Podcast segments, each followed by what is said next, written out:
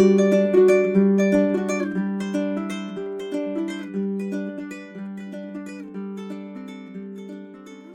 this is Caitlin McFarland. And this is Emily Gibson. And we're the co executive directors of ATX Television Festival. And you're listening to the TV Campfire. This season, we'll be bringing you some of our favorite panels from past festivals, along with behind the scenes commentary and some of our fondest memories about putting it all together, while also giving you an inside look to what's happening with this year's virtual festival, which we're calling ATX TV from the Couch. It's like a flashback episode and a spoiler alert all rolled into one. So get back on the couch, pour yourself a drink, and enjoy talking TV together.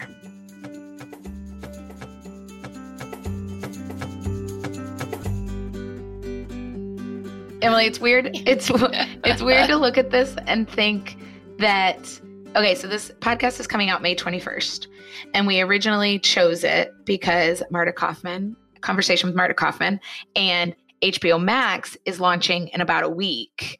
And HBO Max was going to be launching with a Friends reunion.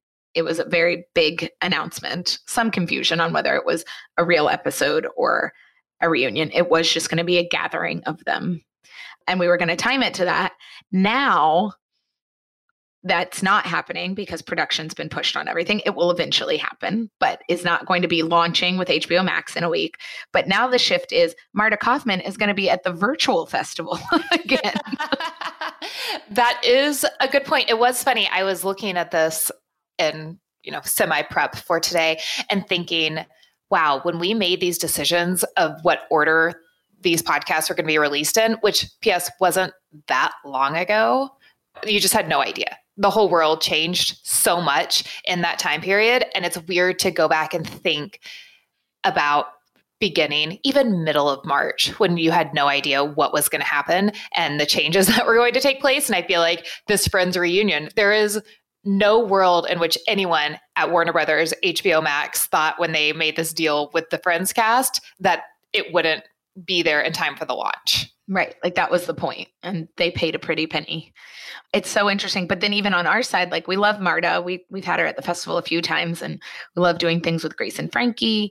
But she wasn't really on they were going to be filming Grace and Frankie. It's the final season. And so she wasn't on our list to have come to the physical festival. But because we love each other so much they actually even reached out and was like is there anything that you want to do? And you know we were trying for something grace and frankie uh, like but we really just settled on we're doing a topical panel called either showrunners or television state of the union. Keeps going back and forth but a state of the union about television with showrunners that she is the first person confirmed on and i just think that that's kind of cool that this podcast still has a timely nature to it in that sense. I know and we do love her. And this conversation that you will hear shortly is one of the best, especially one on one conversations that we've ever had at the festival. She's just so great. She's so great. So, in other news, in other festival updates, we're recording this 19 days until the festival. Friday will be 14. I've fully transitioned into days. Weeks have gone, they just aren't a part of our world anymore. My parents are going to be very happy to hear that. No, um, they they just aren't sure about how you count time, but I think we can all agree on days. I feel like you're that you're just bringing up old wounds right now, and I'm not going to take the bait because now I feel like Keep the going. need to to defend myself. Barrel through, because, barrel through. Uh, no, you did it. You need to take on the responsibility that you you started this, and I don't think anybody wants to revisit it. But I will send some people your parents' way that believe my particular way of counting or disagree with both of us. also um, true. Because really, there's a fine line between those two things. But we are announcing some stuff this week. Um, that we can talk a little bit about. I think it's funny. I was looking at what we there's a big announcement this week last week as well um, as we are getting into two weeks till the festival. Um, but the three things that really jump out to me in this announcement that we're doing uh, all have very strong ATX physical festival. I hate that I have to call it that, I but know, physical festival vibes. Um, that I'm so excited are going to be a part of ATX TV from the couch, which is HBO is still going to be our opening night with Perry Mason, which we have been talking about for the real life version. still working on all the the bits and pieces, but Perry Mason will premiere in mid June.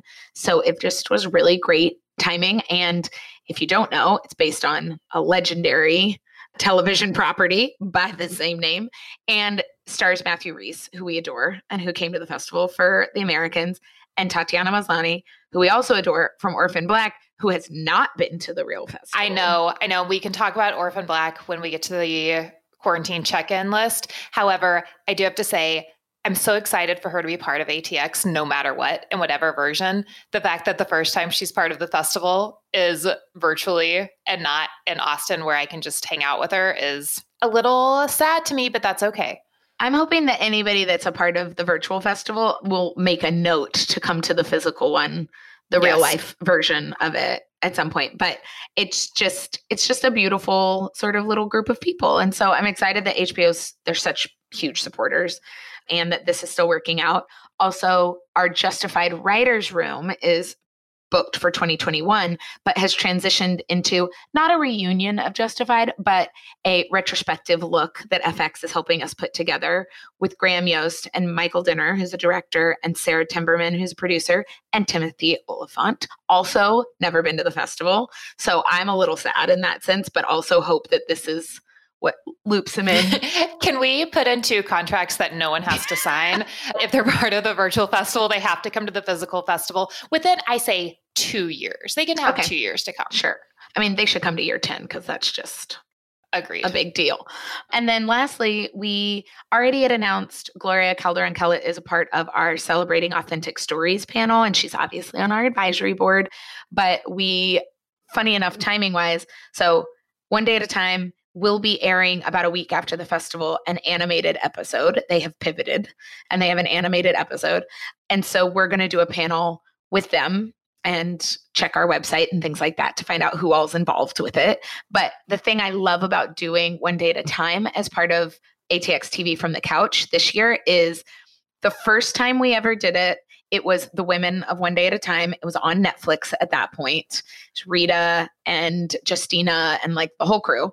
And then last year we did a version of it with new people that at that point they were had been canceled by netflix and had not yet been picked up to pop. Right. So they were without a distributor. And we did the panel and two or three weeks later pop picked them up. I don't know if we had anything to do with it. You guys decide. Maybe and then this year, they're doing a panel about having to pivot and they're animated. And so the journey that we've been on with One Day at a Time just feels, it feels right that they're a part of the virtual and they have this very specific thing to kind of talk about that has changed. I do feel in a way that we had nothing to do with the making of the show, a little bit of ownership of it, just in a, we've been on this journey with it from the beginning. And uh, I love that backing up, I mean, we heard Brent Miller, who is a producer with Norman Lear, like a year and a half before they made the pilot, or even they, they had Mike Royce and Gloria, and it was Norman. And they basically told us they were doing a remake of One Day at a Time. And then we had Norman as our awardee and heard a little bit more about it. Like we have been on this journey, like pre it ever being picked up. It is funny thinking about sitting out on the balcony that year, season five ish. I'm going to go season five. Um, when we honored Norman and Justina was there for Queen of the South, and the, sitting on the balcony with the two of them talking about the remake, and us having no idea. I mean, knowing what it was, but not having any clue how much it was going to play into our lives for a number of years. And it's just like, what a cool memory that I have of us sitting there talking to the two of them and the love that they had between the two of them as well. It was nice do we need to silence our mascot slash old man dog that is barking at? I'm going to guess the mailman. Okay, Dexter has now been uh, reallocated into my room. I think he was just sad to be left outside. He wanted to be a part of it, so he made himself known. Well, it is fun that this is the first year he may actually get to attend the festival. No, May. May. Okay, he Why will get even, to attend. I don't know. I don't know. I realized this last week and it was so exciting that Dexter is going to be on the couch and participating. Now, how exciting he'll be for viewers, I don't know. He will probably sleep a lot, but he does like to curl up next to us on a couch. So that's happening. Yes. So those are some of our festival updates, which you may or may not already know. And hopefully everybody is registering for free, guys, on Eventbrite and subscribing to our YouTube channel. There's going to be a lot of things we don't announce that are surprise guests and little, you know, fun extras that we're getting from past festival favorites and people who have never been to the festival before. I'm very excited for all of it. Going into sort of our quarantine check ins, I do want to say I'm feeling okay right now, but I had the most terrible of nights sleep last night. Um, that did end up with me watching about nine episodes of Schitt's Creek in the middle of the night. Well, if anything is going to make you feel better in one of those nights, I feel like Schitt's Creek is is the thing that's going to do that. But walk me through this. What like did you go to bed at your normal time? Did you do your your normal routine? Like what happened? I did. I hosted a trivia night last night. It's very Texas themed. I had a couple of martinis. I'll okay. admit. Okay. But I went to bed at like 9:30 and like was ready to go to bed. Was very tired. That's my normal time. I was about to say those martinis hit you hard. Good job. Dude, those are my normal time. That has nothing to do with the martinis. I would like to go to bed at 9:30 whenever possible. Fair. Um, so I went to bed at 9:30, fell asleep like immediately, and woke up about 11:45, which whenever you go to bed early and you wake up at a time where most people are going to bed, it's a very weird I feeling. I was going to bed at 11:45, so that is a weird. Okay, there you go. So I got at least two hours of sleep at that point. Woke up at 11:45. Was like, okay, I think I went back to sleep. I think it took me a minute, or what could have been a half an hour, an hour.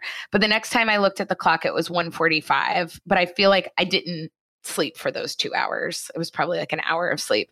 And at 1:45, like my body was tired, but my brain was just on. Like nothing was spiraling. I was not anxious about anything. And I laid there at 1:45 and was like okay, I could turn the TV on. I could try to just get myself back to sleep. I eventually turned the television on and put on Schitt's Creek and basically kind of went in and out of sleep and kept waking up as it ended or started again. um, so every 20 minutes I was waking up pretty much because they're not long episodes. Evan came up to bed about 1:45, which is also his normal time. And I was like, "Hey," he was like, "Are you awake?" I was like, "Yeah, I've been awake for a while." he was like, "Oh, okay." And like we had like a full-on conversation. He goes to sleep immediately.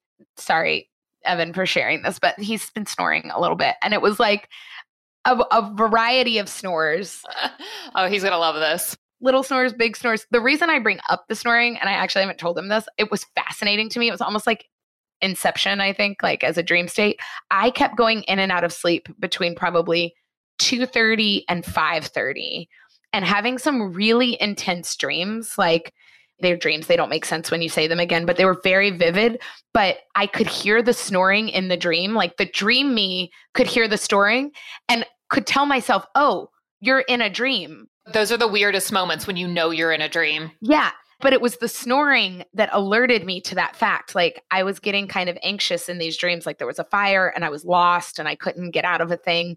But I then was like quiet for a minute, was standing still, like about to kind of have a panic attack. And I all of a sudden heard the snoring in the dream and was like, oh, you're in a dream. You should just wake up. And I did. so anyway, the main part of that was the snoring bit, but I don't think I was anxious about anything. Then did you finally just turn off Schitt's Creek or did you just get up? I turned off Schitt's Creek at some point and I think went to sleep. It was helping me kind of get quiet. And then I think I just slept for maybe another hour and a half and I got up at like 6. I got up at 5:30 this morning and that is because I we've run out of hours in the day that it's just, I mean, I had to force myself up. Not, I didn't have to drag myself out of bed, but it was definitely as we get closer, I just have to get up earlier because there's once the day gets going, the days are gone. So having yeah. those few hours in the morning, which we've talked about to each other, that the love of those couple hours before the world wakes up where you can have a moment to yourself but then also really get things done and really actually get through some of the to-do list and even this weekend all of a sudden last night it was sunday night and all the things on the to do list, half of them got done, not because I wasn't doing them, but because they were just taking longer. So many things are happening that I've now hit the spot where now 5:30 a.m., which is very early for me. You've obviously been getting up at 5:30 for the past however many weeks. So, I mean, it's normally early for me, but my quarantine schedule is a there was one morning I woke up at 4:30 and that was way too early. Like it hurt. The day hurt. But between 5:30 and 6:30 has been the regular wake up. It's not driven by a panic. It's just I'm it's a weird lockdown thing where I'm just like just get up. It's very quiet at that particular time, Yes. but it's not a panic about all the things I have to get done. Maybe the first week or two it was like there's a lot of questions about finances and loans and grants and like what are the resources and what am I looking up for looking things up. So it was, but now it's just sort of stuck. I kind of like it. 530 is a little 6 6 is a nice number. Yeah. Well, anyway, I just thought I'd share that in the ongoing quarantine food check-in list. I don't have any like big announcements. I did, we tried a new food truck this weekend called Abo Youssef. It was a Mediterranean Greek. It looked delicious. The spread you guys got, I was like, that nice. It was very good. I was very full that particular day. Um, and then I went back to an old favorite. We did Fresa's off of South First. Delicious. Like Evan got like tacos and something, uh, a quesadilla, I think. But I get the bowls, which I know you do too. And that feels like so different than like, I don't know if they're technically a Mexican or a Tex Mex restaurant, but the bowl is why I go there. And so it felt like a solid choice because it was like mostly vegetables. And Did you also get Brussels sprouts? I put Brussels sprouts as a chicken substitute in the bowl. Oh, interesting. How did that work out? It was great. So then I have to get separate Brussels sprouts, which was exciting. Um, but then the big quarantine update is I made another loaf of bread and I made butter to go with said bread. It was delicious. I am so impressed. I wish you didn't tell me how easy it was because you could convince me that it was like the hardest thing ever done. And I would absolutely believe you. And then you brought me some of the bread and butter, and it's amazing and might be gone already. I'm sure it, it like it was it was very fun. It was better to do the bread again. And the butter thing, I keep telling myself, I'm like, I realize that obviously we all know how to churn butter, like in theory, like and it, it's connected to a lot of work. A lot of people said like in kindergarten, I put it in a jar and shook it up and down and it became butter. And I was like, that seems like a lot of work. I put it in a mixer and turned it up to 10 and left it alone and it made butter and buttermilk, which I haven't decided what I'm making with the buttermilk. Probably biscuits, which also explains whatever quarantine weight gain. I all of this takeout plus that is just, you know, COVID-19. I don't know if it's that far, but like 19 pounds, like the freshman 15. I don't know, but it's just happening. I did have a, this was kind of random, but on Sunday morning, so Neely, my niece that you know very well, um, who is seven, almost eight, I know, who adores you and loves you being around, except when that means I won't pay attention to her. So she FaceTimed me when I was out for a walk on Sunday morning. And so I was FaceTiming with her as I was walking, which I normally wouldn't do, but no, none of my neighbors were out and it was quiet enough that I was like, okay, I'm just going to talk to her now. So then I get home and I tell her, Neely, I'm going to make breakfast. So I'm going to hang up. And she looks at me and is a like, why do you have to hang up? Why can't I just keep FaceTiming with you? So I set her up on the kitchen counter so she could see me and made breakfast while talking to her. And then she would ask me about what I was doing. She was also putting together a spy bag of she likes to play spy. And so we have code names and was putting that together and showing that to me. And then we sat down and ate breakfast together, or she watched me while I ate breakfast. This whole thing was about an hour. And I was like, this is actually something that I've never really done before, but a really nice hangout with someone where we do so many virtual hangouts right now where we're just sitting down and talking and staring at that person, maybe having a cocktail or whatnot. But I was active doing things. She was in her room playing and doing different things. We were talking the whole time. And then to actually sit down and have a meal with her, I was like, this is really lovely. And I really appreciate this. Of course, that cuts to later in the afternoon, which you did witness when she FaceTimed me later. And I told her that I couldn't talk. So then she hung up on me. And then She she, sent me a text message saying, I won't call you for three weeks. because she knows the festival is in three weeks and that we're going to be very busy.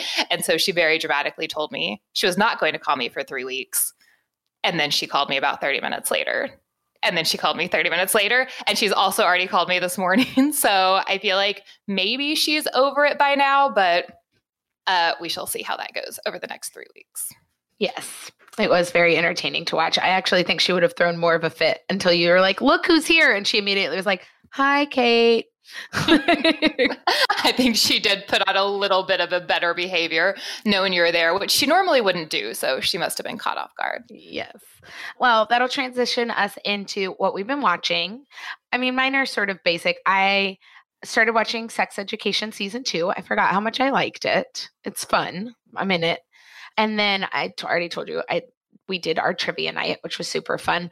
But the big thing that I finished this weekend was Mrs. America. We have access to the screening room. So I watched the last two episodes on the FX screening room. They haven't aired yet for people who are watching along. You're not behind. An episode this past Wednesday, and then there'll be one more when this podcast airs. It was it's so good and it is so moving and well done and i enjoyed watching it with evan and sort of like the things that we talked about and the things that are the same and the things that are different and like besides gloria steinem and betty friedan that are in it i didn't know any of these women. Like i didn't know who phyllis schlafly was which is who kate winslet plays. Mm, nope. Kate. Yep. Cate Blanchett. I did that last time. I'm sorry. All good. You got it. Kate blanchett plays. Yeah, there's just a bunch of like additional characters in history that are very interesting. So I talked to my mom this weekend about it. And it's just funny how TV and history and stuff like kind of connect to things. When I was talking to my mom, she was telling me that Phyllis Schlafly, Cate Blanchett's character, in the show runs an organization called the Eagle Forum, which mm-hmm. I know from watching the show. But my mom then filled me in that. So when I was in sixth grade, they put me in private school. I went to uh, public school before that in small town Texas. And I always knew that part of the reason my parents are both educators and like work in the school system. My dad's an English teacher. And I always knew part of the reason impetus for them changing schools for me was that there were a lot of changes happening in the school curriculum. And one of them was starting to ban some books, which is hmm. like the worst thing that could happen to an English to an English teacher. And like kind of work towards more standardized testing and like not group learning and like all these things. And my mom told me on the phone this weekend that that was all led by the Eagle Forum. Wow. Like it's a conservative group and like that they had certain feelings about certain books and that the family that was the ones pushing that forward in Montgomery school system at the time in the in the 90s was the Eagle Forum and it was just weird to connect this pretty big moment in my life. Yeah.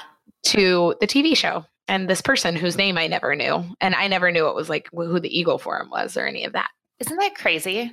And what what impact that actually had on your life that I mean there's really no way of even really being able to tell had you continued, you know, in public school where that would have taken you. Just in the friends you would have made and the people you would have been around and what college you would have ended up going to. It's just kind of crazy to think this trajectory change your life with people that you didn't even know and now you're learning about. Yep.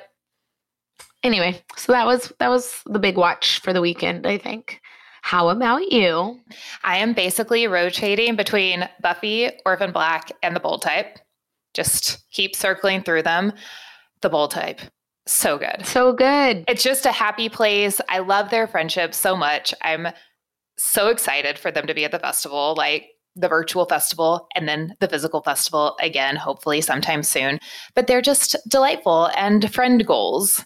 Kind of how uh, Friday Night Lights was my marriage goals rewatch. This is friend goals rewatch. Also, Orphan Black just keeps getting better and better on this rewatch. I remembered how much I loved it, and I may have seen season one more than once. I can't really remember, but now I'm into season two, and I mean, my favorite thing is still when Tatiana Maslany plays a clone, playing a clone, sometimes even playing a clone. It's just, she's so good. And I know she got a lot of recognition for this part, but you're watching her play all these different characters, and I completely forget that she is all of them. Mhm. It's mind blowing how good she is at this and how each character is so distinct and how much I love each of them. So that's been really fun. Also, a little more violent than I remember, but that's okay. I remember the. I think it's a further scene, but the pencil in the eye. Uh, yes. So you just met, we just met, met quote unquote Rachel, and all of a sudden everything came back to me about what happens to her, and I was like, oh, you, not going to go well for you. But then on the other side, I do have a very long list of things that I want to watch post festival, like looking at your Sex Education season two and Mrs. America. There's all these shows that are so great that I do want to dive into. I just don't have the brain space or capacity or time right now. But unlike the rest of the world, I have been listening to a lot of podcasts. I know. I think this is really funny. We talked about this on our walk last week that podcast listening is down. Hopefully, not for the TV campfire. I hope people are tuning into this lovely check in between the two of us. You were not a, a massive podcast listener. Nope. Nope. And every time I talk to you, it's a new podcast that you've listened to. And I'm like, this is hilarious. I think it's because I'm walking so much that I I'm walking way more than I was ever driving. And I just listen to them when I walk. I used to be music, but right now it's podcast. And so I'm to the point where I get through all the ones I'm listening to regularly and then have to search for new ones, which has never happened to me. But basically, the two things I quote to you all the time where I get most of my information are the Hollywood Reporters TV's top five with Leslie Goldberg and Dan Fienberg, and then IndieWire's Millions of Screens, uh, which Ben Travers is on. And they're just both delightful. A lot of information, and I do regurgitate it to you constantly. That is true. The one that I really want you to listen to is Brene Brown has a new podcast. I can't think of what it is actually called, but you can find it easily. But this past week, she interviewed Mark and Jay Duplass, Mm-hmm. and it's about their book that came out in 2018, I believe. Their partnership and their friendship and their brotherhood is so fascinating and so it just reminded me so much of us and the things that we've been through and the way that our partnership works, which is interesting because they don't necessarily really work together anymore or at this point in time, which I didn't realize that they had split ways. The things that they've gone through and how they talk to each other and how they conduct their business, I was like, this is fascinating and makes me makes me one really want to read the book and two i was like there's a lot of things that we could take out of this so i feel like you should listen to it and then we should talk about it It is called Brene's podcast is called Unlocking Us. Uh, well, I will absolutely listen to that. I have listened to them do interviews separately. I feel like maybe not together, but I heard Mark on early on in Dax Shepard's Armchair Expert, and I remember being like, "Oh, that's a very interesting way that you approach like production and various things." So I do I do like listening to them. They don't do interviews together because of their the chemistry between them and they talk about why they don't do interviews together. They also talk about why they don't like going to events together. Basically they hate small talk and if they're at an event together where they're both having to make small talk with a group of people they can just feel the other one judging them so much because they know that it's a lie and that it's false and how much they're having to put on that they're like i can't do this with you so when they go to events, if they both have to be at the same event, they won't even talk to each other. They kind of say hi as they walk past each other, but stay separate because they can't be in the same small talk group together, which I found fascinating. Very interesting. Because I feel like you and I are very good at small talking with people. We basically do zone defense. Yes. I think. Like if it's a group, like you pick someone and I pick someone and like we can have the conversation together, but I think we check in with each other and like cover more ground by being representatives at, e- at each other's ones. Like, because Yes. normally I think that the thing that'll happen with the two of us is we've just heard all the things that the other one's going to say. Yep. And so there's Yep. a little bit Yep. like, I know what the end of this is. I'm going to go get a snack. I will say though, you are the best wing person for if I'm starstruck about someone, making sure that I get to meet that person. yes, that is true. You've done it at least two times that are the most important two times. You've probably done it more, but the Queer Eye guys and Lin Manuel Miranda, you you made those introductions happen. I I don't know that I actually said words to the Queer Eye guys. I was very starstruck. The two difference between them, they were both around at the Emmys, so they were both nominated the years that we met them. So they, I think we were also in places that people were approaching them to congratulate them a lot, both groups, Lin and them. The thing with the Queer Eye guys were there were three of the five of them, and it was very loud and a party. And so we literally, I didn't even ask you. I grabbed your hand and walked up to them and like said something, and you said something, and then Bobby was like, "Do you want to take a picture?" And he took a picture with us, and then we dispersed. Whereas Lin in the best, not creepy way, we kind of stalked at a party and found the right moment to approach him. He was talking to one of the guys from Pose who we could determine they weren't friends. They were also, the guy from Pose was also saying, I'm a big fan. So it felt like an insert moment. Yes. And we found the right moment because I tried to do it once earlier and you were backing away from him one step at a time in a way that I was like, if you want to meet him, quit retreating. I wasn't ready. I wasn't ready. He walked in and I, even knowing he was going to be at that party, as soon as he walked in, you were like, this is our chance. You took a step forward and I took about 12 steps backwards. And I just, it took me a minute to mentally and emotionally prepare to talk to him. And then when we finally did, he was so nice and lovely and gave us his full attention for the few minutes Yes. That we talked to him. And then he very politely excused himself from the conversation in the best way. In the best way. It was great. Well, in that, I think we can introduce the panel for today. But the thing I'll say about it is like we said earlier, it's conversation with Marta Kauffman. It's a one on one interview from season five of ATX Television Festival 2016. We have one of our first original podcast episodes ever is if you scroll all the way back to the beginning is a conversation with Marta Kauffman and her daughter Hannah Canter that is also one of the greatest conversations that I think in a way that I oftentimes get more starstruck as you do as well, but can get very starstruck by creative people. And Friends mm-hmm. was such a, an important show for us and our generation and a lot of different things. It's just nostalgia in a box and it's a still comfort food for me when I watch it now. So getting her to this was the first time she ever came to the festival, getting her here this panel that we're releasing today, I remember being very starstruck. And then even more so on the next one when we were in a very small room with her and her daughter for an extended period of time, getting to experience stories that like I just am still so proud of this conversation. I'm so excited she's going to be a part of our very first virtual festival. So with that, I hope that uh, the audience enjoys a conversation with Marta Kauffman, moderated by Ben Blacker.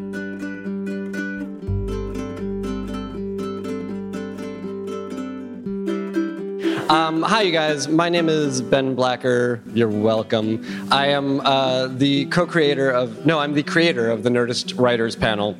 That's why they have me here, which uh, is a, a, podcast about the business and process of writing television. And if there's a show that you love, we have probably talked to one of the creators or writers of it. So go check that out. It's on the Nerdist Network. Um, I myself am also a television writer. Uh, I'm currently working for the Netflix DreamWorks series Puss in Boots. Check it out. It's not embarrassing. Um, it's a talking kitty cat, but it's fine. Um, I'm also the co-creator of the Thrilling Adventure Hour, a stage program in the style of old time radio, which is also a podcast on the Nerdist Network. Now you know my credentials. yeah, yeah. yeah. um, I have. Uh, when I started doing the Nerdist Writers panel, I had a short list. Well, it started out as a long list of creators I was dying to talk to. Because the reason I started doing it is because it didn't exist. If one of you had made a podcast where you talked to TV creators, I would have just listened to it. But you didn't, so I had to do it. And now look where I am.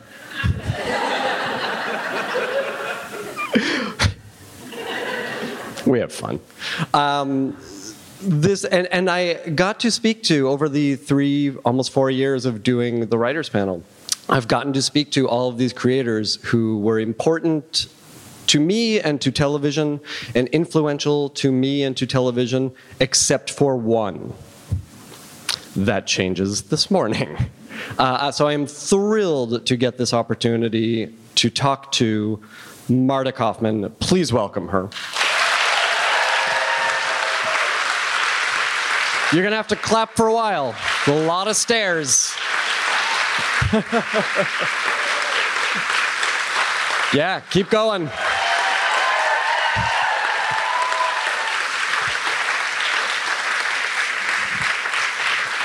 That's your step.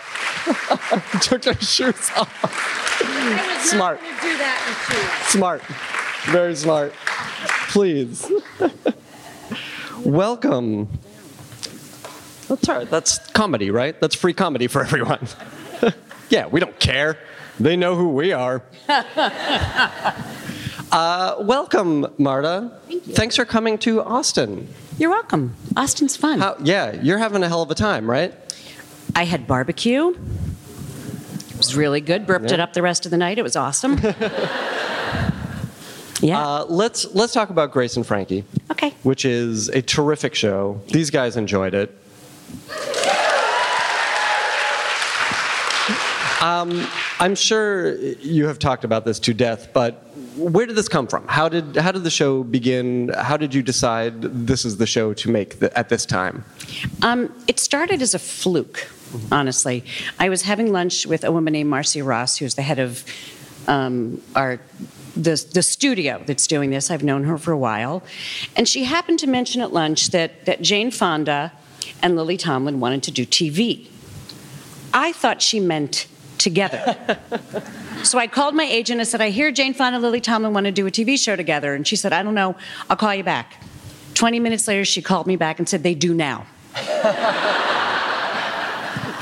Um, so that's how we started with Jane and Lily. And then it was a matter of coming up with an idea that is worthy of actors of, of their level.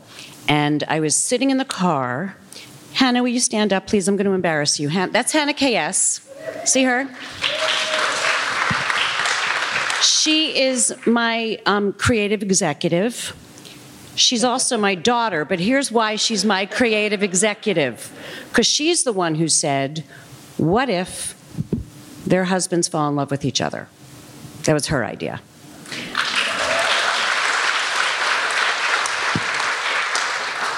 Is that in arbitration then? the credits? And then after that, it was a matter of there were so many things I wanted to explore that fell into this category so well um, women and aging, and what happens after a certain point in your life, and the third chapter, and hope. Um, and it all seemed to be the perfect way to do it. When, uh, at what point in this process did the characters present themselves?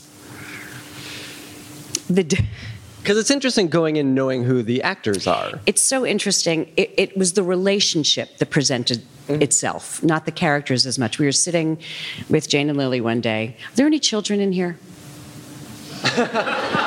Do you mind if we swear? No, they're in it. So we're sitting together, and Jane, who's had a very, very active past, was talk. We were talking about Cialis and other penis medications, and she said, "You know, there's also a pump that you can use, like a, a pump." And she said there's there's this cream and there's also she was taught how to give this certain kind of injection in the penis. And there's a beat, and Lily says, You have got to get younger boyfriends. That's it.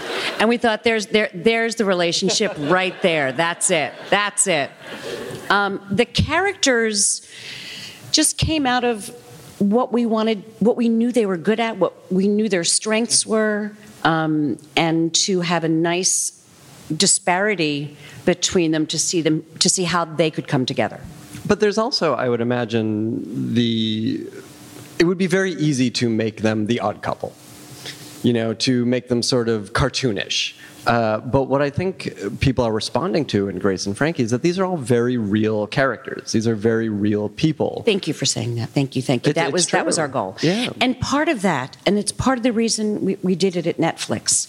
I mean, who doesn't want Jane Fonda and Lily Tomlin on their network? But part of the reason you can't do this kind of show on network is you don't get a full 30 minutes. You get 21 plus. So you have to do a one minute cold open, then you get six minute slots where you can tell your story. You can't tell a deep story that way. Yeah. You can only do the jokes and, you know, get from A to B to C. But with all these new opportunities, you can do different kinds of shows. You, and it's not just being single camera. You can do single camera on network, but it's still not going to dig deep. We wanted to do a show about real people and a real situation, both the comedy and the pain of it. And it had to be on some pay station. Mm-hmm. That makes a lot of sense. I would imagine when you make that decision, though, you have to have conversations about tone and you know how how hundreds jokey... and hundreds and hundreds of conversations yeah, about what those what were those conversations you know it was interesting we wrote the first draft the only note we got on the first draft from netflix was lean into the drama. Oh. we wrote a second draft. We can go a little further in a couple of scenes. And we thought okay this is this is where we're going to live. Somewhere around the third episode they said you can lean into the comedy a little more. um, because they had to trust that our comedy would stay rooted. And it wouldn't just be about the jokes. Yep. So once they were able to trust us and to know that you can do both comedy and drama in the same moment, then they sort of backed off that. And it's it look, we didn't get to do a pilot. Yeah. When you do Netflix, you go straight to 13. You don't get to make mistakes. So um, when you go straight to 13, you do your thing and you have to learn. The show begins to tell you what it is as it goes on.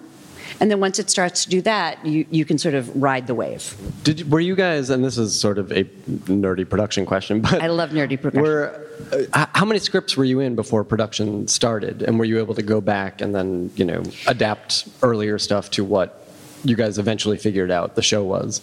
We shot the first episode had a two day hiatus actually right after that, which was helpful for nothing. um, and then I guess by that point we may have had four scripts, but we don't go back until the table read. Once we go to the table read, when you can hear it, because it changes. It changes at that point. Um, so we didn't do too many changes, except you know the the notes that we got and addressing all of that and doing we still it's still like our 27th draft by the time you get to the table but then we waited. Once we had that production draft we waited. Was unless there, there, was a production issue. Sure. I i mean you had been working in network tv for so many years. Uh, was there that instinct after the table read or even at any point to say this isn't funny enough or this isn't punchy enough or you know to kind of lean into that networkness no Oh, no, there really wasn't. The only time that would happen is if a joke felt like you don't, it shouldn't go, you shouldn't have a joke there, or we need a joke there, it's just not funny enough. Mm-hmm. Um, but no, we never were like, oh my God, we have to go out on a laugh. There's no, we never did that. What did, uh, tell me about your room. You put together a killer room. I love my room. are you are you a room person? Do you love being I in the, the, the writer's room. room? I love the right. Look, you get to sit with really funny, really smart, completely insane people. you know, for like 12 to 18 hours a day. It's fantastic. We have a room that ranges in age from 59 to 26. Um, we have, there are 10 people in the room. Four of them are gay. One of them I think isn't sure, but we're waiting. Um, we have three parents, um, a number of people who are engaged, some who've had partners for a very, very long time, single. I mean, we have the complete gamut. And every, I like a room where everybody brings their own specific thing. As a room, we can improve, you know, we can add in the rest of it.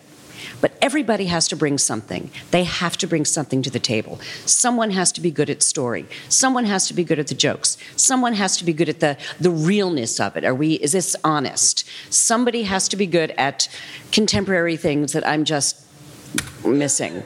Um, and it's the most we do a lot together every friday we go to my house at the beach and we work there um, we, we socialize we're going to go do drag queen bingo and karaoke. I think most people assumed you were going to. Yeah.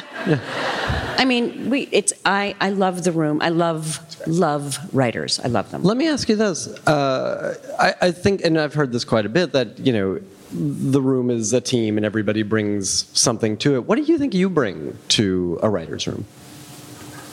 Food. That's the Hollywood Squares answer. What is the real answer? Um, This is a hard one because when I was doing Friends, I wasn't sure of that answer. Um, and part of why the first season was so difficult, it was my first thing that I was writing without David Crane. And I didn't know what I brought and discovered it. Um, and I think what I bring is heart.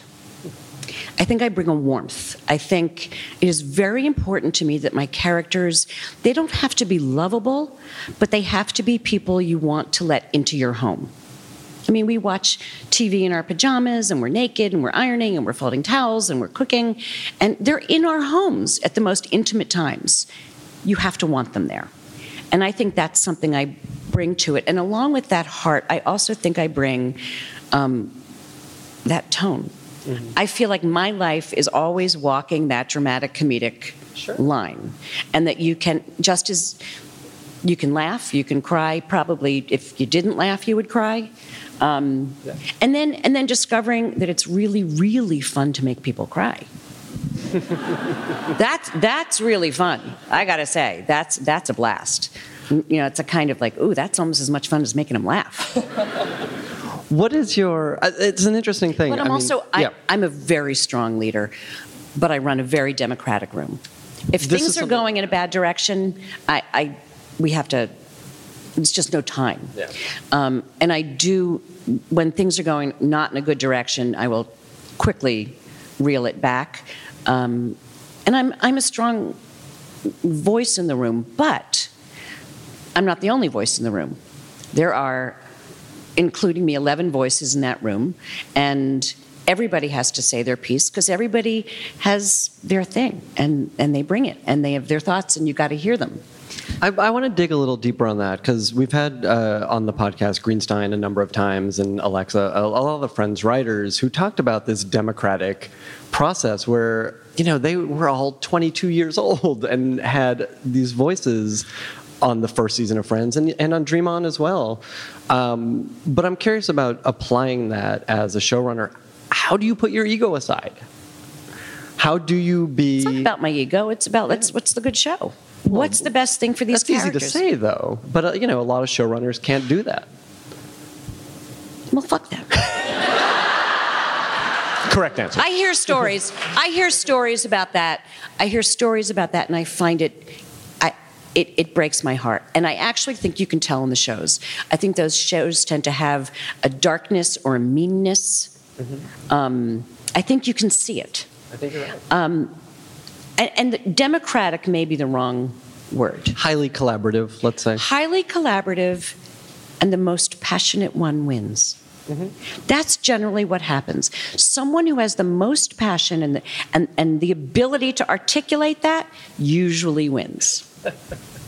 We uh, did a podcast recently where we convened a bunch of the first season Friends writers. and I think it was uh, Greenstein was telling us a story about fighting for Paolo to be an Eskimo. Was that what it was? These are the kind of arguments, though, that he was. He had all the passion in the world that this was the right choice. So, how do you, as the showrunner, on, on any of the shows you've worked on, start to put that passion away? Tell someone to put that passion away. Um, I think when people come up with, that, with ideas that are genuinely rotten, um, I'm not going to be the only one going, an Eskimo? What are you, nuts? Um, there's going to be a bunch of people doing that, and that's why that's where it ha- helps that everybody has a voice. So I don't have to be the only one going. He's going to have a big fuzzy hat on. I don't want that guy. Um, that what's sexy about an Eskimo? Uh, what this is sort of a, a, broad question about Grace and Frankie, but what did you learn from again years in network that you've brought to running this room and producing this show? Well, um, there's so many things I learned. Um, I learned I can't do it alone. That you know a lot of I, I somehow as a showrunner thought that it had to be all on my shoulders and have discovered the the need to um, ask other people to, to create a vacuum so other people can step up. Um, we're getting into some deep stuff here. That's how we do it.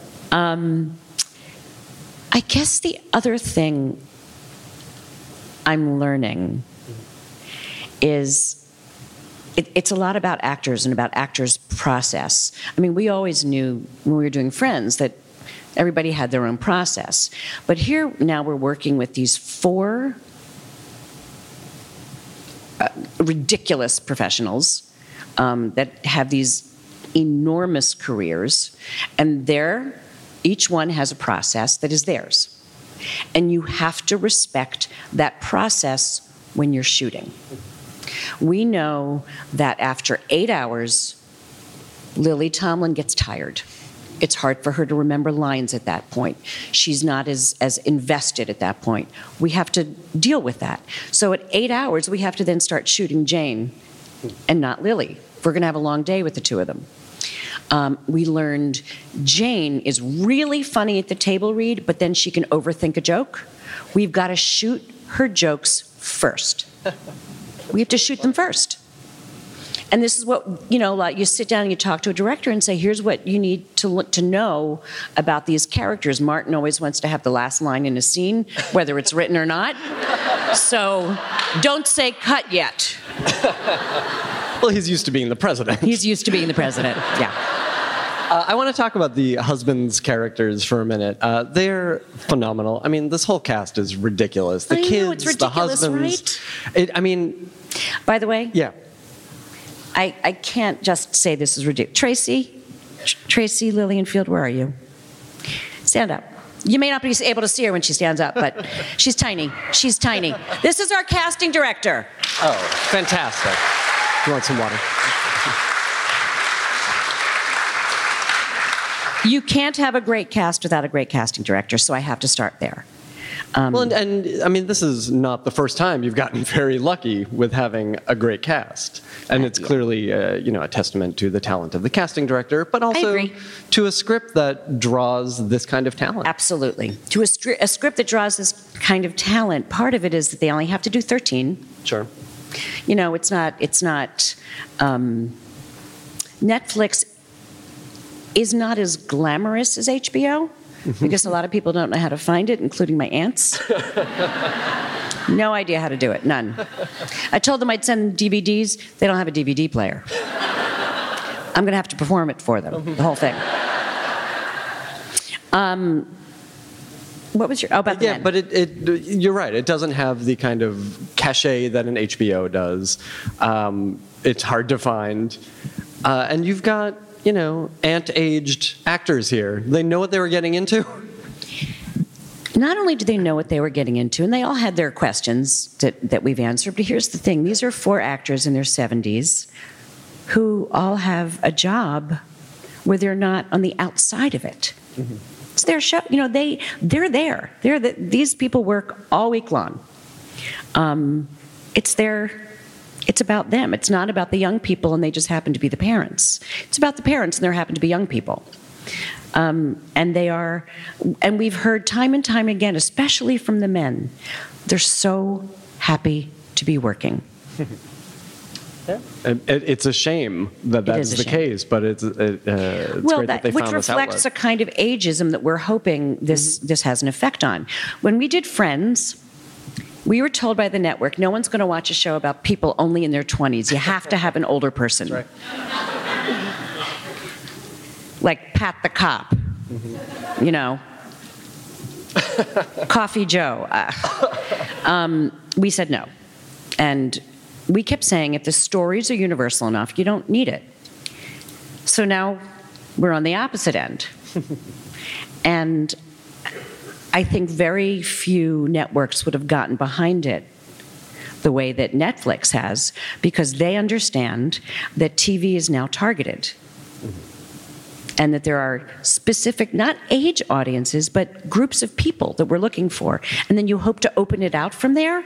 But they, they're looking for groups that other networks aren't. They want an older audience, they want an LGBT audience. All right, we have plenty of time. I have a lot of questions. Okay.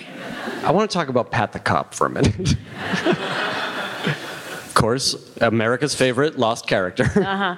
He's like Pete Best. Were there exactly the sixth friend, uh, Yeah. the seventh friend? Uh, was there an attempt to work in the? I mean, you guys were so green. You had done Dream On, but We were so this young. was this was going to the big leagues, and I know when you make that jump, there is an attempt to or want to appease the people who are giving you the money to make this thing. What we did instead was brought the parents in because it felt more natural. Um, so I think it was the second episode we had parents in there. Oh, really? Um, I think it was. early on. It was quite early because he had to tell them about his divorce. um, yeah, so I think that was our what the way we decided to deal with the note. And this is what I always tell writers: you've got to hear the note somehow. You don't have to. You have to find out what the note is under the note. Um, you can't just. So we knew Pat the cop was never going to fly. Um, but we also said, okay, we do. These characters do have parents. Bring them in. Let's have them around a little bit. That's interesting. What uh, what kind of notes did you get? I mean, you had ten years of this show. Okay. What kind I'm going to give you my you favorite note. Please. I'm going to give you my. I have two favorite notes. One was we had a script. It was supposed to be Rachel's birthday, and the very, very, very smart studio executive said, "How will we know it's her birthday?" It's like, well, the balloons, the cake, people saying happy birthday. So that was a good note. Um, the other note, which is my absolute favorite, we were doing the pilot, and the man who was the head of the network at the time, bit of a misogynist, lovely, lovely guy. Um, and he was having trouble with Monica sleeping with a guy on the first date. And he said, in a note session after we had just done a, a sort of dress rehearsal in front of an audience, she deserved what she got. At which point, fire came out of my nose. Thank God for David Crane, who can do a hell of a tap dance. And he sort of, you know, pulled the guy away, and I was just like, oh my God, oh my God, oh my God, oh my God. they literally, for the next dress rehearsal, handed out a questionnaire. And one of the questions was For sleeping with a guy on the first date, do you think Monica is A, a slut, B, a whore, C, too easy, D, none of the above? And it was all none, nobody cared except this one guy. So, but as much as I hated, hated, hated that note, the note under the note, she needed to care more. If she cared more, you wouldn't think about it that way. If she already had some sort of investment in him, then. Yeah. So, you know, There's value to even that note. and I have to say, it ended up in a very funny thing because we we had a running misogyny issue, um, and he was a little hurt by something I said once. So I sent him a basket of pantyhose, tampons, lipstick, nail polish. Like a big basket of girly things, and he sent me a Harley Davidson jacket. Very nice. Um, what what were the particular for you? Uh, again, Remember, 10 TV years on a show. This What were the year, due particular to the pandemic, challenges ATX Festival in Season 9 is the going later virtual years of June Friends? 5th through 7th, 2020. It's ATX TV from the Um, couch. For information about the status of the festival, go to atxfestival.com We had or follow several us challenges. on social media One at ATX was Festival. it was getting really expensive. now back to the panel. One was, when are we going to end this? This year? Next year? What? When? So we had several false um, uh, crash courses in how to end a series. Um, and the other hard thing, the hardest thing, you know, your show grows up over a period of time. And you, you have, the show really does tell you things and you have to ride its wave. Our show is a show about a time in your life when your friends are your family. You have to be able to accept when it's over. And when it's over, in that show was when you start having a family of your own. It's different now. So the hardest thing is is listening to that. Yeah, I mean, it's i you guys were the rare show that it never felt like you were going to run out of story. I mean, these six characters could have told stories forever. There was enough. They were multifaceted. There, were, the, the dynamics were right, and every time you thought that the end of a storyline was done, there was a fantastic turn. Um, but you got out at the right time. I mean, it makes sense that the show would end with, as you say, with them starting families, which is why, to me, the question of a friend's reunion is infuriating. Infuriating. Shut up about it. it's enough already. you got things end. Good lord. Remember, TV campers, this year, due to the pandemic, ATX Festival Season 9 is going virtual June 5th through 7th, 2020. It's ATX TV from the couch. For information about the status of the festival, go to atxfestival.com or follow us on social media at ATX Festival. Now, back to the panel. Uh, listen, I want to make sure we have enough time. You guys all have questions for Marta? Or me, but just, you have questions, yes? Okay, uh, we'll, we'll make sure we get some of your questions, uh, and we'll kind of use those as jumping off points for further conversation. Um, if you have heard the Nerdist Writers panel, then you know my rule about questions. Questions begin with a W or an H, not with an I. I love that rule. That's the best rule ever. Uh, reunion questions are asked and answered. Um, what we're going to do is, if you have a question, please raise your hand. I will find you and call on you. Uh, I'm going to repeat the question because we are recording this for podcast, uh, and then uh, Marta will answer your question. Yes, right there, very eager. Please stand up for your question. There are so many comedies now that don't have a studio audience, but of course, 20 years ago, that was kind of unheard of. You ever think about what Friends would have been like without one, and would you have written it differently? What would Friends have been like as a single cam, and how would it have been different? How would you have written it differently? You know, sometimes things happen for a reason. We um we pitched quite a few places and originally thought it would be single cam. We were wrong. Were there were there network single cams at the time? Yeah, not many. Yeah. I mean, there had been Buffalo Bill and all that stuff. Um, but here's the thing: the it's it's it's a show that didn't need to be outside. Mm-hmm. It was about the relationship between six people. We could do it in three apartments. Mm-hmm. Um, so why why do it out there? So yes, it would have been different. It would have definitely been different. This was about living with them. Mm-hmm. You know, we as an audience were invited to live in, to you know, be part of their lives. We didn't need to go outside and to parks all that often. So yeah. Uh, network. And, and it was like doing a little piece of theater once a week. I started in theater. That was really fun.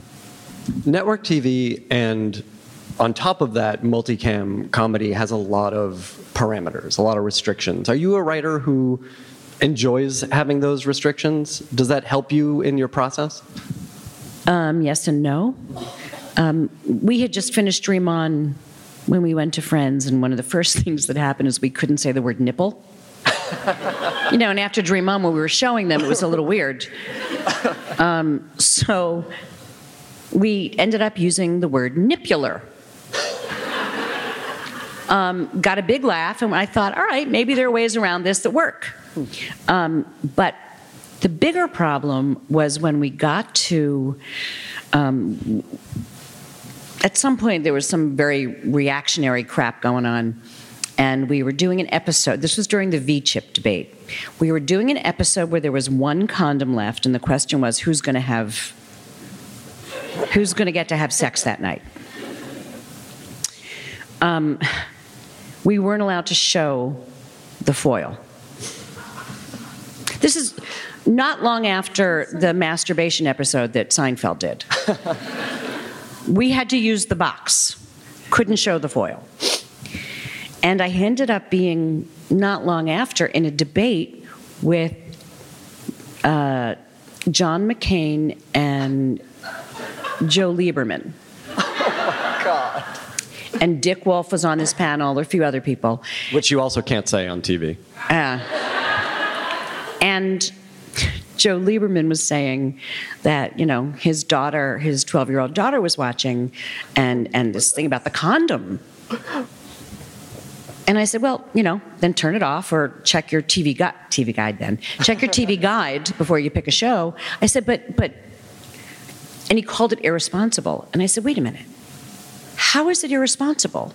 They are arguing, oh, they're in their 20s, they're sexual beings, and they're being hyper responsible by saying one of us is not having sex tonight. How is that a bad thing? Um, that was a tough thing about network when when we did the the gay wedding. Um, they put on 125 operators at NBC. the only thing that happened that one town refused to carry it. I think it was in Texas, guys. um, they got four phone calls that night, a lot of board operators, and about two months later, we got about 40 or 50 letters, all from one organization, um, and there were people who clearly hadn't seen it. Right. Yeah, this it sort of it raises an interesting question to me. I mean, we've talked a little bit about how Friends changed TV. and, You know, you said that people didn't want to watch people in their 20s, and now how I think Grace and Frankie is going to change things. That we're getting to see an older older leads. Um, it's a less a question about the responsibility, but what do you see as the role of a TV show? I mean, it's not just entertainment. We do live with these characters. It's just entertainment. However, it is just my my goal is not to teach you anything. My goal is to have you have an experience and maybe open up your heart to something. It has to come out of the showrunner's humanity. And this is where I think it connects back to the room. I believe to have a truly great show, a showrunner needs humanity. The writer's room needs humanity because it is that humanity that is translated to the characters. That is my sole responsibility. So that looking at people in their 70s, I'm not making fun of them, I'm connecting to them. You know, the, one of the things that has gotten the most response is when they talk about dry vaginas. I swear. There's a whole episode about dry vaginas. And I have gotten more comments on that. People saying, thank you, thank you, thank you.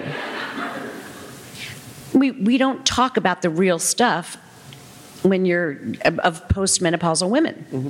So my responsibility isn't to teach anybody about dry vaginas. My my responsibility is to say, those of you with dry vaginas, we're with you. Which was the original slogan for the show. That's right.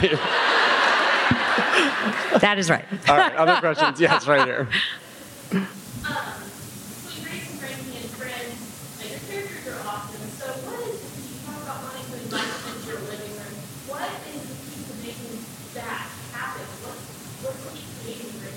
What's the key to creating great characters? I have no idea.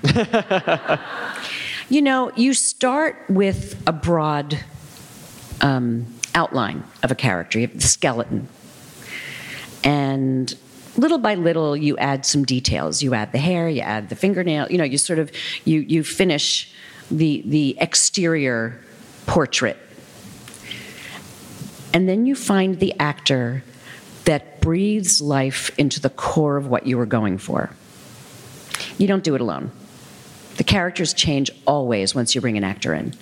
And you have to be open to that and see how they elevate it. So I think Yeah. that's a big part of it. Right, Tracy? There, there's something to, and and whether it's about character, or whether it's about story, uh, but both in Friends and Grace and Frankie and everything we've seen from you, there's an emotional honesty, and that's really hard to get on the page. And this is a deep process question, but how do you accomplish that? What is your process when actually writing a script? Well, um, in a way, they're two different questions. My process in writing a script is I ride the waves. Um, I, I have learned I can't just say, here, two hours, sit down and write, because I write in bursts. That's how I do it when I'm alone. I have a burst, I can feel the burst is over, I have to walk away, do something completely different, and free up the next level. Then I go back and I read it and I move on. And sometimes it'll last two hours, and sometimes it's 15 minutes. Sometimes I get to the end of a scene and know I have to stop.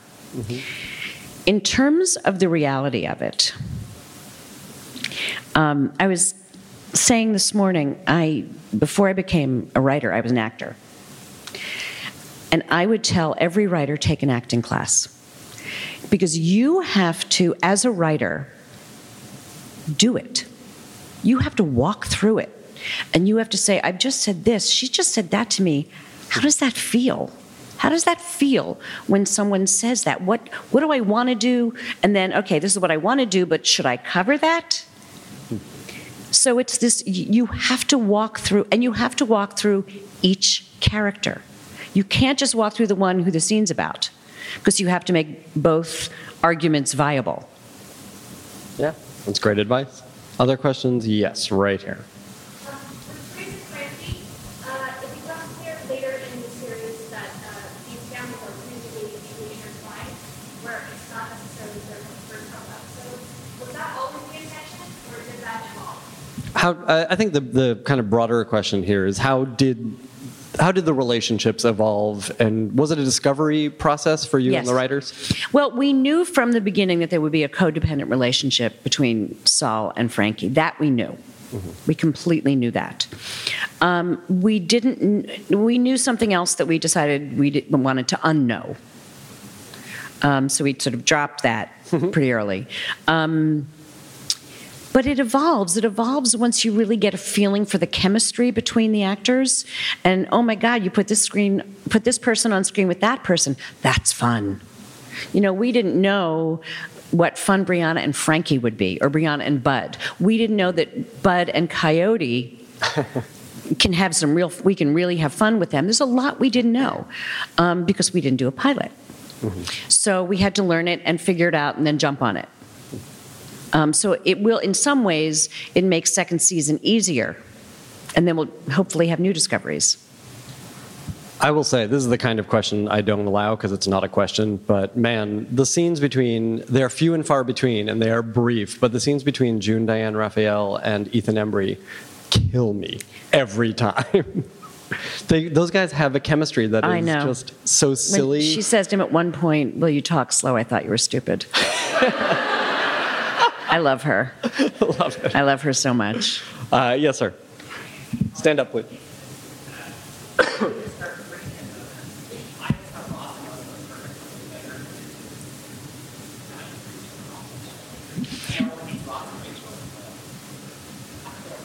I- I'm gonna I'm gonna change this Except question. the show, the show wouldn't have worked. Right. I'm The show tells you what to do. I do want to ask this question based on that question. Um, writing towards audience expectations, uh, giving the audience what they think they want versus what they should get. Uh, you can't can write towards an audience expectation. That's no way to write. I don't read reviews. I don't read. Um, I don't. I don't look at what people are saying. I mean, it's very different now because there's so many ways to hear what people have to say, and you know, a bunch of it's mean and a bunch of it isn't.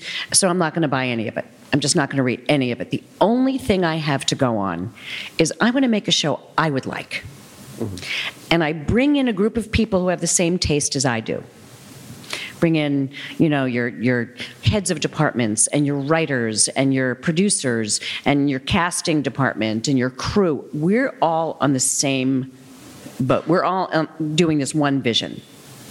Um, audience expectation the only time it comes into play um, on the finale of friends we knew we had to get Ross and my rabbi used to stop me in, in the parking lot when I was dropping my kids off and say, When are you going to get them together? we knew we had to keep them apart because that's more fun dramatically. Um, and we also knew that by the end of the series, we had to get them together. Our job was, or the audience expects it, how can we do it so it's, a, it's the journey is fun? That's where you, you know. Absolutely. Yes, right here. Stand up. Of all the characters you've written, which was your favorite? Oh, I'm sorry. Can you repeat that? Of characters you've written, which was your favorite? Of all the characters you've written, who are your favorites, and why? You realize that's like saying who are your favorite children? Oh, also, who are your favorite children? they don't have to be yours. Oh, wow. Um, that's really, that's so tough. Um, I, you know what's tough about it is it's hard for me at this point to separate which are my characters and which are the actors. you know, I, I don't, I, I, having written them, they become something else. Um, and I loved all the characters. I guess the one that, that was maybe the clearest for me was, was Dream On, was uh, Martin Tupper, because we didn't know what we were doing, so. Are there were there characters over the years that were particularly challenging for you personally to wrap your head around? Oh, hundreds of them. Yeah. Um, Jon Favreau and Friends, I never, I never quite linked in with that. Um, it was more people who came in from the outside because that was a tough that was a tough group to break into. And part of the reason the monas don't work is because this was a show where everything i learned about writing drama didn't work. You don't want to see the drama you want to hear the friends talk about it. That's true. so it was very difficult for an outside character to come in and be welcome and feel welcomed and feel like they were part of something, except for um, family members. It was okay with sisters and parents and, and that stuff. Um, but to bring in someone that we were supposed to love, it was Yeah, hard. It's really hard. It's really hard. Uh, we have time for a couple more. Yeah. Stand up. Um, I want to ask you, I'm sorry about my question. Okay. Um, but what do you consider the most important elements to write for failure to be a successful show? Not necessarily popular, but you know, you can look at the, the whole show and say, okay, this is really good. What would you consider the most important elements? What What are the most important elements to creating a successful show? Great characters, interesting story, pretty words.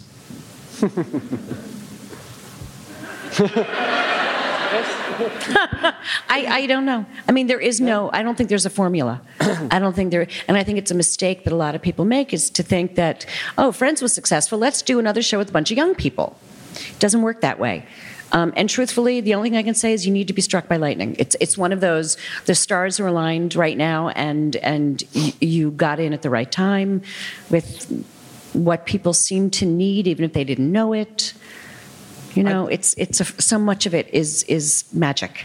I will say, and, and you've touched on this a number of times, that it, it feels to me like the formula is writing something you care about. I've always said you can't write something that someone else wants you to write. You have to write what's in your heart. Anything that we did that was terrible was because someone said, "Hey, would you guys write something about?" And we go, "Okay," and then it never works. Yeah, were there, uh, post Friends, were there wrong roads? Were there temptations to go do, you know, something that you didn't care about? You know, I right after Friends, I was going to take some time off, and and Peter Roth, who's the head of Warner Brothers, asked me to run a show that a woman wrote that she'd never done TV before, um, and I said I would do it, and it was not good. It was not a good idea. I mean, I met some amazing actors and an amazing director and had a good time, but I wasn't proud of it. Mm-hmm. And then I went and did a documentary. And I found that very liberating to learn to tell a story in a new way. And after the documentary, I wrote three seven minute films for a YouTube channel and got to, I directed them. And that was again a new way to tell a story. Then I did five short films about breast cancer and five short films about mental illness. And I'm like, oh my God, there's there are all these ways to tell a story. And I'm beginning to realize that what I want to tell has a little has something a little deeper to it, but it's always going to have comedy. And then I could we we went out with four projects this year and sold last year, two years ago and sold all of them. Sure. So That's amazing. Uh, all right, we have time for one more, and I want to get someone way in the back. Who is the furthest back?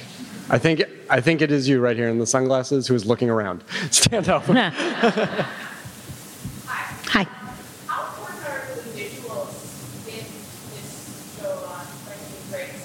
Just looking at the two worlds of these two different families is so entertaining. Uh, I noticed there was a Japanese stage in the background. Isn't that the best vase ever? I love that vase so much, and our, our production designer's mother made it. Oh. I kid you not. She like does vagina painting. She's Frankie. is produced by She's Frankie. Isn't that the best thing ever? You know, that's, that's and AJ so much fun to do For more with, information with on your production festival, team. it is so much fun to create the world. our social media and because Lily ATX loves to work from the outside in, it helped her a great deal to get a sense of where she lived and what are the things that are around her.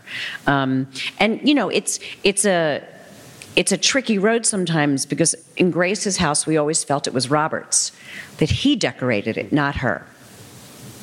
Um, so we really had to think about the three different spaces, and that the beach house is defined by both women.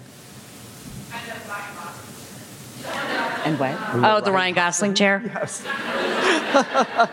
I love that chair. It is, what is what is amazing about that is there is emotional depth attached to the Ryan Gosling chair. And by the way, they sold out. Oh my! I couldn't even get one. I was like, I want, I want me a Ryan Gosling chair, and they're like, No, they're gone. they were gone. They sold out. You're welcome. Uh, we'll we'll finish as we always do by asking you, what are you watching on television these days? What's getting you excited or inspired? What are you talking about with your family, your writers' room, uh, your friends? I don't watch comedy. That's fine. I don't watch comedy. It's work. I love. You know, I was a, a. I like Game of Thrones. I like Homeland. I like The Killing. I mean, seriously. Um, my daughter and I love to watch spooky things together. My youngest daughter and I, we'll sit and we watch The Following. And we watch, you know, we watch all that stuff. Um, uh, give me monsters, except for Walking Dead. That's too violent. I don't like violence, but I like really intricate, dramatic scandal. Oh my God. Right? I mean, I just want to sit there with a fat glass of wine and and and and watch those amazing people. Um, I just I love that stuff. I don't watch any comedy. Yeah. No, it's, it often feels like work for comedy does, writers. yeah. I hear that quite a bit. Um, you know what? Since you answered that so quickly, I do want to ask you this because Okay. who knows if I'll get another chance. Um, I may be asked to leave the festival immediately. I'm going with you if that happens. Let's go. We'll go two stepping and then out of here. uh, what is your awareness of the impact of Friends. We, my, my wife somehow missed the 90s and had never seen the show, and we watched all 10 seasons last year. I'm so sorry. No, it's fantastic. And she said, Oh my God, now I know why all you guys are talking that way. That's really funny. I mean, really this is not just a cultural, a, a television impact. This is a cultural impact. Uh, does that is that exciting to you? Does that weigh on you? And are you even aware of this? You know, we used to talk about when, when Friends was first taking off, and I remember walking through an airport, and every one of them was on a magazine cover. Um, and I was coming back to go to work. It, we, I, I think it's very rare, unless you're Aaron Sorkin and have a huge public personality, to feel part of that. For me, it was my favorite job of all times at that point. It was, um, I, I got to work with my best friend, and, and it was such an exciting, fulfilling, creative experience. And I don't experience any of the rest of it except that my youngest daughter's friends are finally seeing it. Sure. And that blows my mind. you know, we- we were in the hotel room last night and Friends was on. It's like every once in a while, it kind of that it's still around is is an incredible um, honor. It's an incredible honor, but um, I, I can't take responsibility for that because it was like 250 people Yeah. who made that happen. It's a good answer. Thanks. Marta Kauffman, everybody.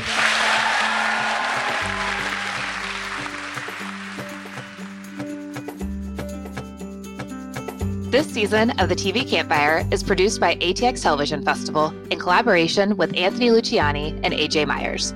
For more information on this year's festival, go to atxfestival.com or check out our social media at ATX Festival.